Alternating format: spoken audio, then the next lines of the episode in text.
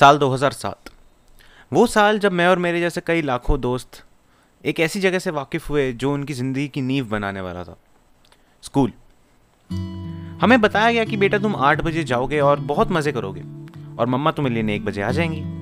अरे इस तीन साल के मासूम चेहरे को देखो ज़रा, उसे कहाँ वक्त का अंदाज़ा है? सुबह ज़बरदस्ती मम्मी नहला के स्कूल के गेट तक ले गई। स्कूल की इमारत को देख मन में खुशी और डर दोनों का एहसास हुआ। मिल्टन की बोतल टांग के चल दिए क्लास की ओर। थोड़ा आगे बढ़े तो नज़र पीछे मुड़ी तो माँ की आँखों में हल्की सी नमी सी दिखाई दी। उनकी संतान पहली बार जो घर से दूर अकेले रहने वाला है। चंद घंटों के लिए ही सही, लेकिन माँ का दिल तो दुखता है। हम आगे बढ़े तो एक महिला आई और हमारी शर्ट पे सेफ्टी पिन से लगे नाम को पढ़ के खुशी से हमें हमारे क्लास टीचर से परिचित करवाया। काफ़ी नए तरह के चेहरे दिखाई दिए। कुछ बच्चे रोते हुए, कुछ बच्चे कोने में खिलौने से खेलते हुए। मैं सच बताऊँ मेरे को फ़र्स्ट में जाके पता लगा कि स्कूल में पढ़ाई भी होती है।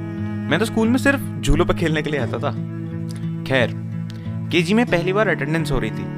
तब सब बोल रहे थे प्रेजेंट एबसेंट प्रेजेंट एबसेंट मेरे को लगा कि शायद दो ऑप्शन होते हैं, कोई सा भी बोल सकते हैं। मेरा नाम आने पर मैंने पूरे कॉन्फिडेंस में जाके बोला एबसेंट बच्चों की हँसी सुन के काफ़ी शर्मिंदा महसूस हुआ।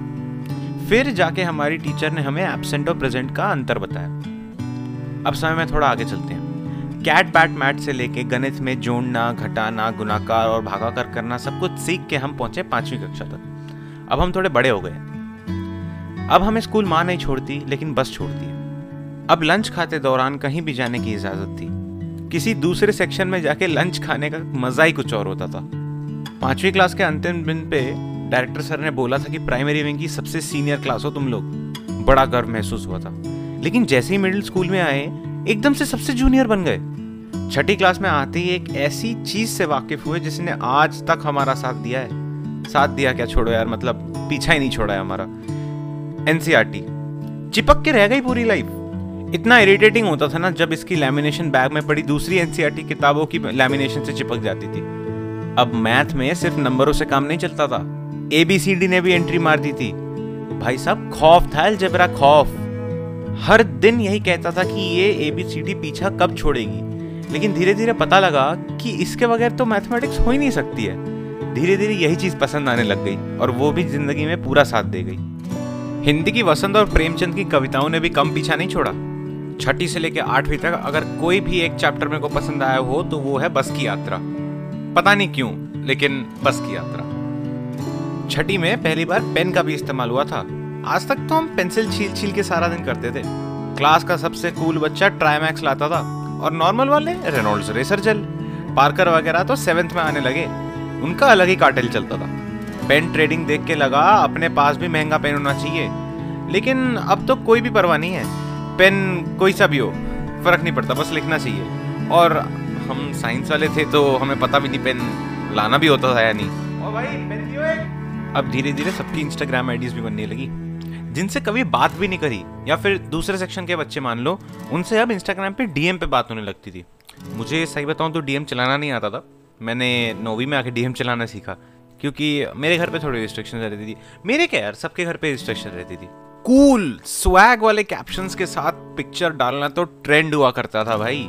विश्वास नहीं होता तो कभी खुद की आर्काइव खोल के देखना, शर्म आ जाएगी तुम्हें खुद पे। चलो खैर, अब आगे बढ़ते हैं। आठवीं क्लास खत्म हुई।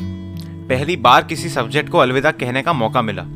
हिंदी, संस्कृत या फ्रेंच लेके सब नौवीं में आ गए थे। छोटी वाली नोटबुक्स अब रजिस्टर बन गई थी। इंटरलीफ नोटबुक्स तो दिखना ही बंद हो गई थी। अब साइंस सिर्फ़ एक सब्जेक्ट नहीं था साइंस बढ़ चुका था। फिजिक्स केमिस्ट्री और बायोलॉजी की बुक्स अलग अलग हो गई थी। बायोलॉजी आते ही कुछ बच्चे वो वाला चैप्टर ढूँढने लगे। समझ रहे हो ना?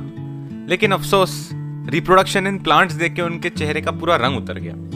लाइब्रेरी में जाके टेंथ क्लास की साइंस की बुक हायर करते थे। क्यों?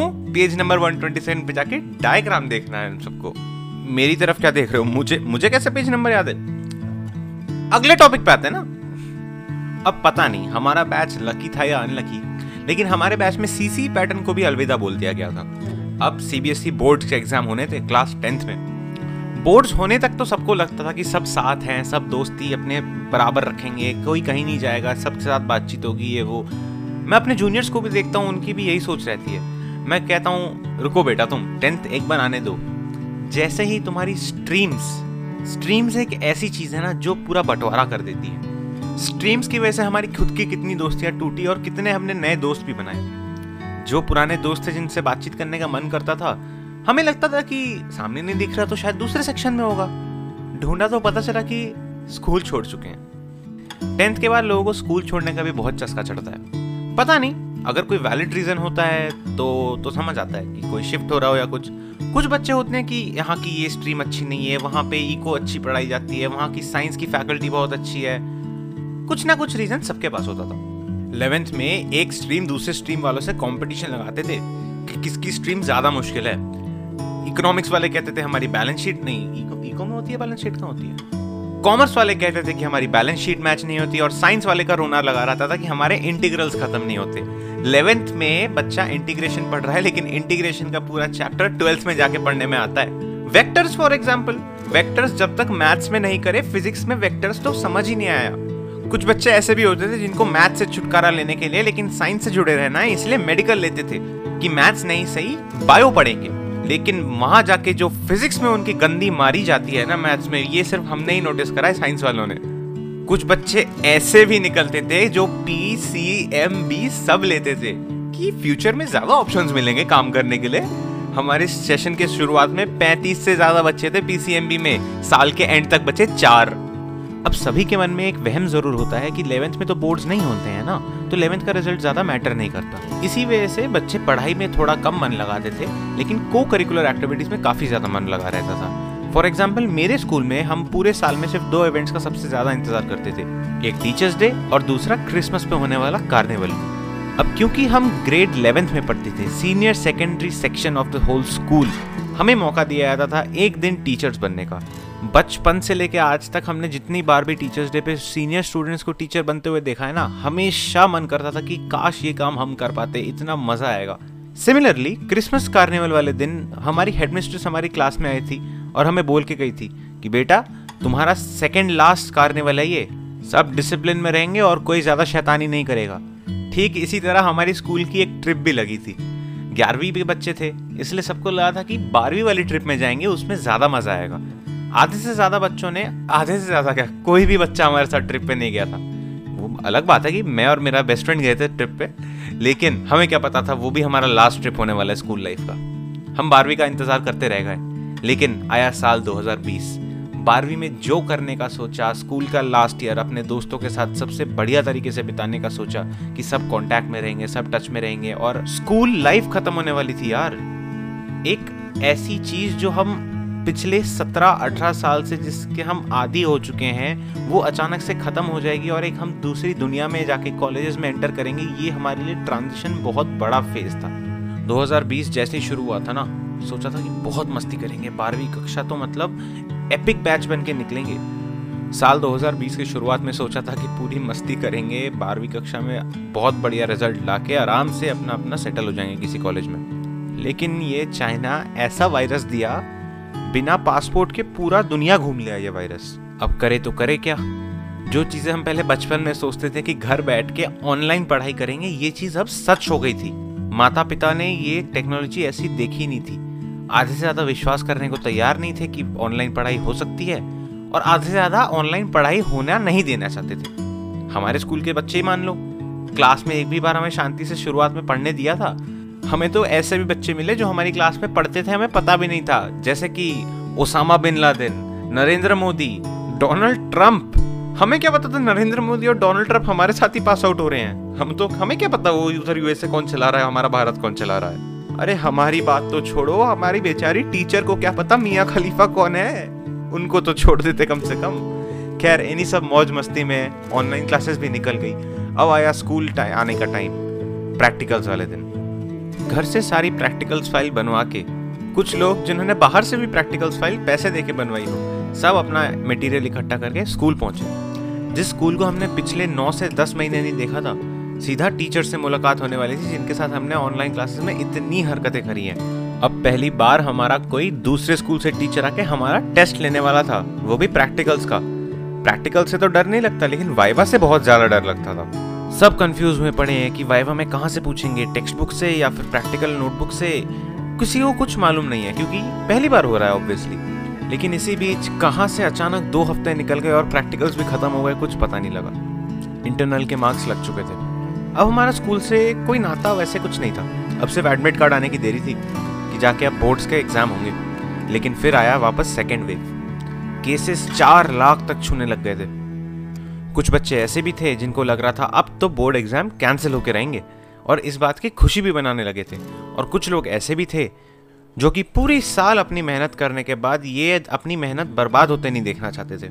मेरा कहना मानो, पढ़ाई बर्बाद नहीं होती, क्योंकि आपकी लाइफ में कभी ना कभी वो पढ़ाई काम ज़रूर आनी है। सारे बच्चे हर रोज स्टॉक मार्केट की तरह कोविड केसेस का ग्राफ देखते थे कि आज तीन लाख, आज साढ़े तीन लाख, आज चार लाख, अब तो बोर्ड कैंसिल होके ही रहेंगे। लेकिन अचानक केसेस कम होने लग गए। लोगों के मन में आशंका बढ़ने लगी। बोर्ड को लेके मीटिंग होने लगी। बहुत सारी वो भी। रमेश पोखरियाल जी हम लोगों को तारीख पे तारीख तारीख पे तारीख तारीख पे तारीख देते रह गए। लेकिन डिसीज़न कुछ नहीं आया। पाँच से छह मीटिंग्स हो चुकी थी, लेकिन एक भी बार बच्चों को क्लियरली नहीं बताया गया कि बोर्ड एग्ज़ाम्स होंगे या नहीं होंगे। इतनी मीटिंग्स देख के हमें भी शक नहीं लगा कि अब तो पक्का बोर्ड एग्ज़ाम्स होके रहेंगे। सबने अपनी किताबें खोलनी शुरू कर दी वापस। हमारी बोर्ड्स की डेट शीट पहले भी निकल चुकी थी लेकिन उसको पोस्टपोन करना पड़ा। इसी बीच में हमारे टेंथ के एग्ज़ाम्स कैंसिल हो चुके थे ऑलरेडी बारहवीं वालों की इतनी जल रही थी ना टेंथ वाले से। और टेंथ वाले अपना मज़े ही में घूम रहे थे और ट्वेल्थ वालों को जलाने की कोशिश कर रहे थे। कुछ बच्चे ट्वेल्थ वालों को सिंपथी भी दे रहे थे कि भैया आपका भी कैंसिल हो जाना चाहिए, आपका भी ऐसा हो जाना चाहिए था, ये बहुत अनफेयर डिसीज़न हो गया। लेकिन क्या करें? अब जो है वो है। हमें डेट दी गई फाइनल कि एक जून 2021 को आपकी डेट फाइनल बता दी जाएगी। हर जगह न्यूज़ में ये फैल रखा था कि फ़र्स्ट जून को डेट शीट लॉन्च होने वाली है डेट शीट लॉन्च होने वाली है।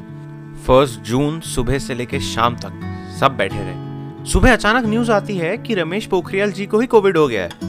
हम सारे इतना परेशान हो गए फ्रस्ट्रेट हो गए कि कोविड हुआ तो है, लेकिन हमारा डिसीज़न क्यों नहीं आया? भगवान करे रमेश पोखरियाल जी ठीक हो जाए। अभी सात दिन हो चुके हैं उनको हॉस्पिटल में गए हुए। लेकिन सब बच्चों में बहुत ज़्यादा फ्रस्ट्रेशन थी। हमें लगा आज भी शायद डिसीज़न नहीं आएगा। लेकिन सूरज ढलते ही नरेंद्र मोदी जी ने अपना डिसीज़न ऊपर कर दिया। सात बज के अट्ठाईस मिनट पे सिर्फ़ एक ट्वीट ने हमारी स्कूल लाइफ खत्म कर दी। बिना किसी फेयरवेल बिना किसी स्क्रिबल डे के स्कूल खत्म। बस एक ट्वीट से। विश्वास भी नहीं कर सकते, है ना? आज 9 जून है। अभी भी हमारे मार्क्स किस बेसिस पे लेंगे उसका डिसीज़न तो आया नहीं है। लेकिन अगर ये मेरा कोई अध्यापक ये वीडियो देख रहा है, चाहे आपने मेरे को नर्सरी के या किसी भी क्लास में पढ़ाया हो नाइन टेंथ इलेवेंथ ट्वेल्थ मेरा आप लोगों से तहे दिल से धन्यवाद। है आपकी वजह से ही हम यहाँ तक आ पाए हैं और आपकी वजह से जो आपने हमें शिक्षा दी है बचपन से लेकर आज तक, यही चीज़ हम आगे जाके कॉलेज में कंटिन्यू कर सकते हैं। टीचर्स हर साल इतने बच्चे पढ़ाते हैं। हमें सिर्फ़ लगता है कि शायद हम ही हैं जो उनसे पढ़ रहे हैं, लेकिन जो टीचर्स होते हैं 20-25 साल से पढ़ाए जा रहे हैं सीबीएसई का कोर्स हो या कोई भी कोर्स हो, हर साल एक एक बैच निकलता है और उनको लगता है कि उनके बच्चे पास आउट हो गए। ये बच्चे आगे जाके टीचर्स को भी भूल जाते हैं कभी कभार मेरी इतनी गुजारिश है, कभी अपने टीचर्स को मत भूलना। सेवन्थ नाइन्थ एट्थ टेंथ तक तुम्हें लिटरली एक बच्चे की तरह देखा जाता है, क्योंकि तुम्हारी सही बताओ तो कुछ औकात नहीं होती तब। इलेवेंथ ट्वेल्थ में सब ऑलमोस्ट अडल्ट होने वाले होते हैं। टीचर्स के साथ एक बॉन्ड अलग बैठता है। टीचर्स फ्रैंक हो जाते हैं। बच्चे अपनी बातें टीचर से भी कर सकते हैं। टीचर्स पढ़ाई अपनी जगह कराते हैं, लेकिन अगर कोई पर्सनल मैटर होता है, उसमें भी तुम्हारे साथ साथ देने को तैयार रहते हैं। So one second to all my teachers thank you from the bottom of my heart for making me what I am today अब बात करते हैं दोस्तों की। किसी महान व्यक्ति ने कहा था कि दोस्त बनाओ और अच्छे दोस्त बनाओ। और जिसके तुम दोस्त हो, उसके अच्छे दोस्त बनो। क्योंकि ये जो दोस्ती और दोस्त है ना अगले पाँच छः साल में बहुत काम आने वाली है। वैसे किसी महान इंसान ने नहीं कहा था, अनुभव सिंह बस्सी ने कहा था। लेकिन ये जो रिश्ता है ना दोस्तों का, तुम अपने दोस्तों को वो सब चीज़ें बता सकते हो। बता सकते हो क्या? तुमने बताई भी है, जो तुम लोगों ने अपनी मम्मी पापा को भी ना बताई हो। अगर तुम्हारे मम्मी पापा को कुछ पता लगाना हो ना तेरे तुम्हारे बारे में, अपने बेस्ट फ्रेंड से कभी पूछना, उनसे मम्मी पापा ने ज़रूर बात करी होगी कभी ना कभी। मुद्दे की बात करते हैं तो ये जो रिश्तों का धागा है ना, ये कभी टूटना नहीं चाहिए। क्योंकि इन्हीं धागों से बुना हुआ ये पूरा संसार, हमारी मेंटल हेल्थ हमारी फ़िज़िकल हेल्थ सबको संभाल के रखता है। काफ़ी इमोशनल हो गया ये बात करते हुए, लेकिन मैं आशा करता हूँ कि आप सभी लोगों को ये पॉडकास्ट काइंड ऑफ़ थिंग पसंद आया हो। और आई होप आप सभी लोग जो भी ये सुन रहे हैं, अपनी ज़िंदगी में बहुत बहुत आगे जाएँ। और आज से दस पंद्रह साल बाद जब भी हम कभी मिलें, सब दोस्त एक साथ। बात करेंगे कि कैसे स्कूल लाइफ बिताई थी।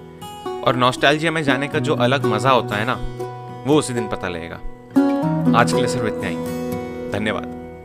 हौले से सिरहाने में रख कर ये यादें। मेरे मन की झोली में छोड़ कर ये यादें। आँखों से ओझल हो न जाना तू साथी। उड़ता सा बादल होना